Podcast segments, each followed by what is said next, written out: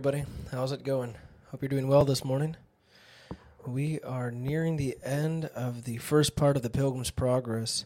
I've really been enjoying uh, this journey. Uh, one thing that I've been trying to do is take the opportunity to stop and read the additional notes that are in the book, uh, things that you wouldn't capture if you were just listening to the book online or something like that. Um, and then also taking the time to uh, read all the scripture references that are made. There's so many scripture references that are included here uh, with the actual uh, notes, and then there's also just uh, references that are made that, um, unless you just know the scriptures that well, you're just not going to know um, where that's found at. But anyways, I just love the fact that uh, there's just so many opportunities to look back in scripture and understand and and see the gospel um, from beginning to end. Uh, we're going to pick up where we left off when with Christian and hopeful. They're having a conversation and uh, they're picking up. Uh, they're they're passing through the enchanted ground. This is what this whole conversation was supposed to be about. The conversations that they've had with ignorant uh, with each other about uh, their own journey and then the dangers of falling away and things like that and, and things that they noticed in the lives of people like ignorant. And i believe his name was turnabout. Um, but now they've passed through the land of the enchanted ground and they're in the land of beulah a place that's described in scripture as, as paul calls it the fullness of the gospel of peace in romans uh, 15 29 and this is kind of where they this is a picture of where they are at in their spiritual life a, a, it's a place that uh, we desire in each of our own lives. It says here uh, they were in sight of the city uh, they were going to. Also here uh, met them some of the inhabitants thereof. For in this land the shining ones commonly walked because it was upon the borders of heaven. In this land also the contract between the bride and the bridegroom was renewed Yea, here as the bridegroom rejoiceth rejoiceth over the bride, so doth their God rejoice over them. Here they have no want of corn or wine, for in this place they met with abundance of what they had sought for in all their pilgrimage. Here they heard voices from out of the city, loud voices saying, Say ye to the daughter of Zion, Behold, the salvation behold thy salvation cometh Behold, his reward is with him. Here are all the inhabitants of the country called them. Here all the inhabitants of the country called them the holy people, the redeemed of the Lord, sought out, etc. This is what we see again in Isaiah 62, verses uh, 4 through 12. We read those yesterday. It says, Now as they walked in this land, they had more re- they had more rejoicing than in the parts more remote from the kingdom to which they were bound and drawing near to the city, they had yet a more perfect view thereof. It was builded of pearls and precious stones. Also the streets thereof were paved with gold, so that by reason of the natural glory of the city and the reflection of the beams upon it, Christian with desire fell sick. Hopeful also had a fit or two of the same disease. Wherefore here they lay by it a while, crying out because of their pains. If you find my beloved, tell him that I am sick of love. We have a note here from the author. He says, See what it is to long for the full fruition of Jesus in glory. Some have been so overpowered by the thought that their earthen vessels are ready to burst. Their frail bodies have been so overcome that they have cried, Lord, hold thine hand, I faint, I sink, I die, with a full sense of thy precious, precious love. Covet earnestly this best gift, love Lord, shed it more abundantly upon in these cold hearts of ours. Mm. This is something I can't say I can totally identify with, but I know I've met people who've who've lived their life and they're near the end, and it's like they can see it. They can see heaven, it's just off in the distance. It's just a few more moments, and they'll be stepping in. I've I've been with people like that, and it's a it's something that I'm almost a little jealous of. But here this says being strengthened a little, uh, and being able to bear their sickness, they walked on their way and came yet nearer and nearer, where there were orchards, vineyards, and gardens, and their gates open unto the highway. Now, as they came up to these places, behold, the gardener stood in the way, to whom the pilgrim said, Whose goodly vineyards and gardens are these? He answered, They are the king's. And they are planted here for his own delight, and also for the solace of pilgrims. So the gardener had them into the vineyards, and bid them refresh themselves with the dainties. He also showed them where the kings walk in the arbors, where he delighted to be, and here they tarried and slept. Now beheld in my dream that they talked more in their sleep at this time than ever did they in all their journey. And being in a muse about thereabout, the gardener said even to, to me, Wherefore musest thou at the matter? It is the nature of the fruit of the grapes of these gardens to go down so sweetly as to cause the lips of them that are asleep to speak. So I saw, that looks like a reference, but they don't include the reference here. I have an, an older version of Pilgrim's Progress that seems to have more references. Let's see. Let's see here for that this one. Yeah, there it is. Uh, Song of Solomon seven, at nine, is a that's the reference it's making there. Uh, that is the nature of the fruit of the grapes of these vineyards to go down so sweetly as to cause the lips of them that are asleep to speak. And so I saw that when they awoke, they addressed themselves to go up to the city. But as I said, the reflection of the sun upon the city, for the city was pure gold, was so extremely glorious that they could not, as yet, with open face behold it, but through an instrument made for that purpose. So I saw that as they went on, there met them two men in raiment that shone like gold. Also their faces shone as the light. This is a reference to Revelations 21 and verse 18. I think I know this verse. Revelations 21 and verse 18. Let's see here. And the building of the wall was of it was of jasper, and the city was pure gold like unto clear glass. So this is just a, a reference to the to the fact that the city is made out of pure gold. And these men asked the pilgrims whence they came, and they told them. They also asked them where they had lodged, and what difficulties and dangers and comforts and pleasures they had met with in the way. And they told them, they said that they said the men that met them, then said the men that met them, You have but two difficulties more to meet with, and then you are in the city. We have a note here from the author. He says, What are these two difficulties? Are they not death without and unbelief within? It is through the latter that the former is all distressing to us.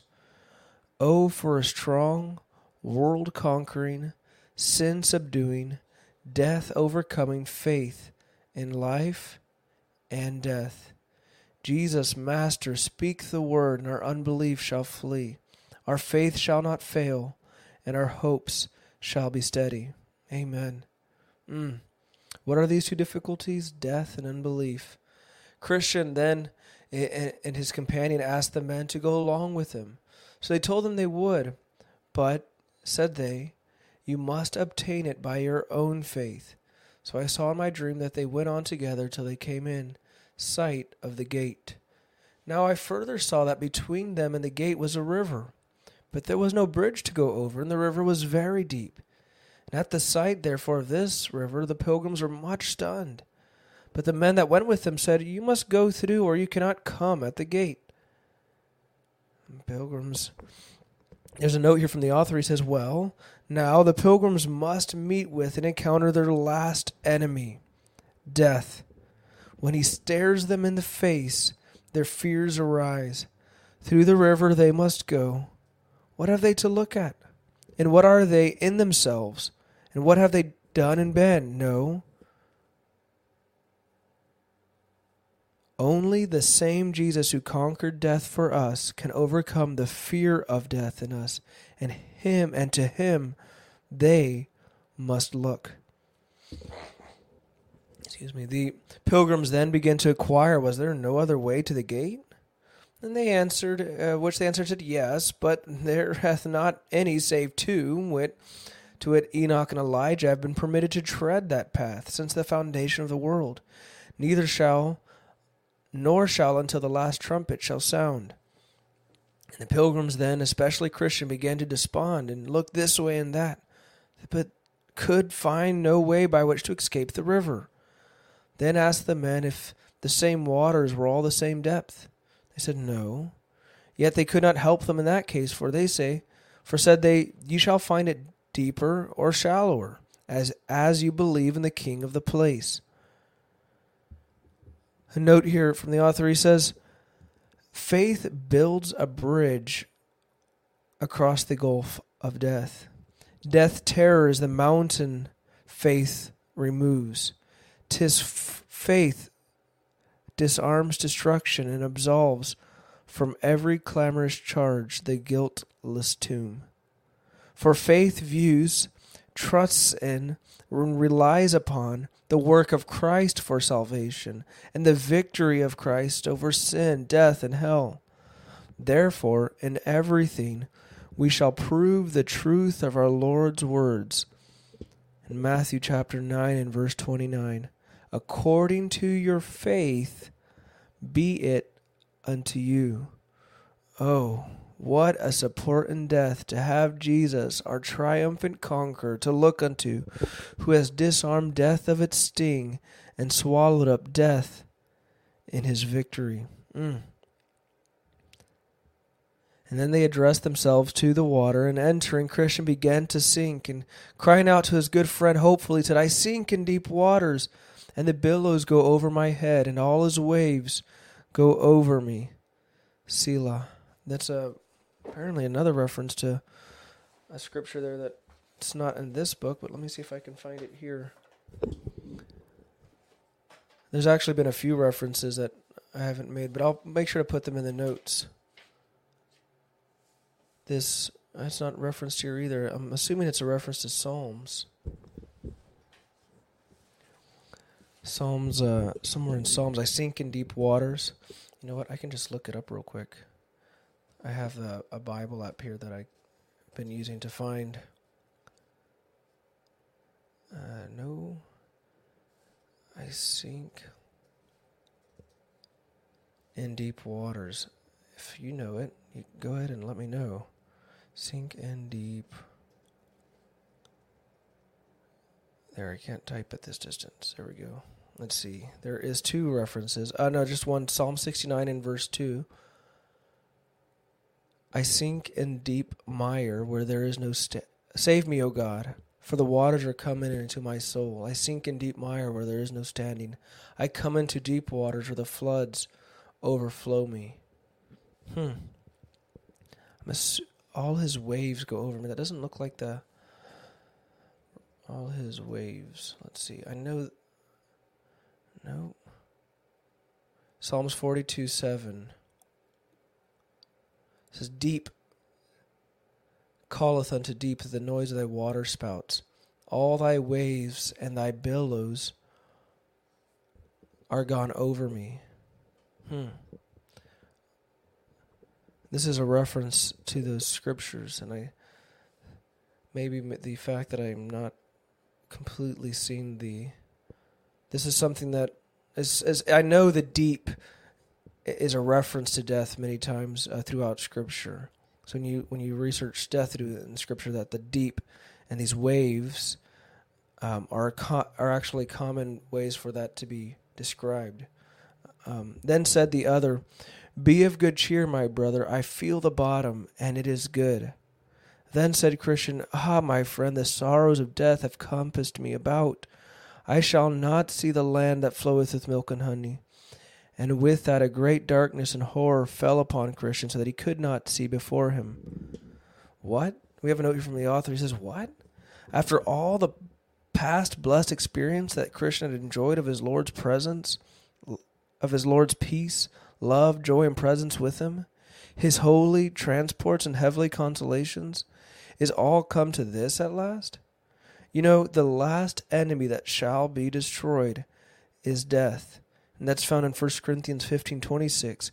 In some sort, he is an enemy even to the saints themselves, and puts an end to their present existence and destroys their body.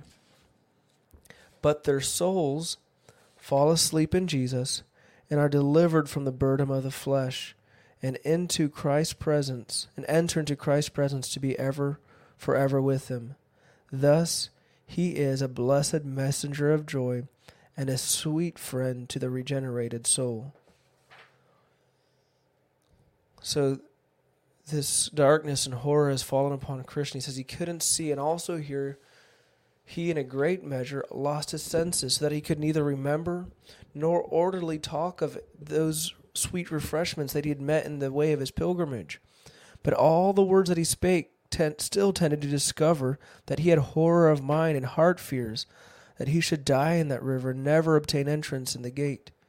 Here also, as they who stood by perceived, he was much in the trouble, some thoughts of the sins he had committed, both since and before he began to be a pilgrim. It was also observed that he was troubled with apparitions of hobgoblins, evil spirits. Forever and anon he would forever and anon he would intimate so much by words. We have a note he's another note from the author. He says Satan is suffered to be very busy with God's people in their last moments. But he too, like death, is a conquered enemy by our Jesus. Therefore, amidst all his attacks, they are safe. He cannot destroy them whom Jesus hath redeemed, for he is faithful to them and almighty to save them. Hopeful says, Hopeful therefore had much ado to keep his brother's head above the water. Yea, sometimes he would be quite gone down, and then ere a while he'd rise up again, half dead. Hopeful did also endeavor to comfort him, saying, Brother, I see the gate and men standing to receive us. But Christian would answer, It is you, it is you they wait for. You have been hopeful ever since I knew you. And so you, said he to Christian. And so have you, said he to Christian. Ah, brother, said he, surely if I were right, he would now arise to help me. But for my sins he hath brought me into the snare, and hath left me. Then said Hopeful, My brother, you have forgot the text where it is said of the wicked, There are no bands in their death, and their strength is firm. They are not troubled as other men. This is how he's describing the wicked. They, they die without troubles. These troubles and distress that you go through are no sign that God hath forsaken you, but are sent to try you, whether you will call to mind that which heretofore you have received of his goodness, and live upon him in your distresses. A note here from the author he says, When you visit a sick or deathbed, be sure that you take God's word with you in your heart and in your mouth. It is from that only that you may expect a blessing upon and to the soul of the sick or the dying. For it is by the word of God faith came at the first, and it is by that faith it is strengthened at the last. And Jesus is the sum and substance of the scriptures. Wow. Mm. I'm going to go ahead and come to a stopping point there because this is the last chapter of the book that I'm reading. It's separated by chapters versus stages, and this is the last chapter of part one. How exciting! We'll be finishing that on episode 75. Thank y'all so much for joining in. Uh, I know today, wow, I was encouraged, and especially that la- last note there. If you ever meet with somebody sick or or dying on the deathbed, they need to be strengthened. Their faith has to be strengthened, and the only way to do that is to do that by the way they gained their faith in the first place, and that was by the Word of God, which is the sum and substance, which of whom Jesus is the sum and substance. Wow, how, what beautiful, uh, what a beautiful reminder today, this morning. All right, on that note, I will go ahead and put my bookmarker there, and we will see you. Hopefully, I will see you next week, Lord willing. I've been doing these podcasts uh, Wednesday through Friday because my Monday Tuesday schedule right now is pretty um, crazy in the mornings. But that doesn't mean I won't do it uh, next Monday. We'll we'll just see what happens. Anyways, guys, thank y'all again, and uh, God bless. We'll see you see you later.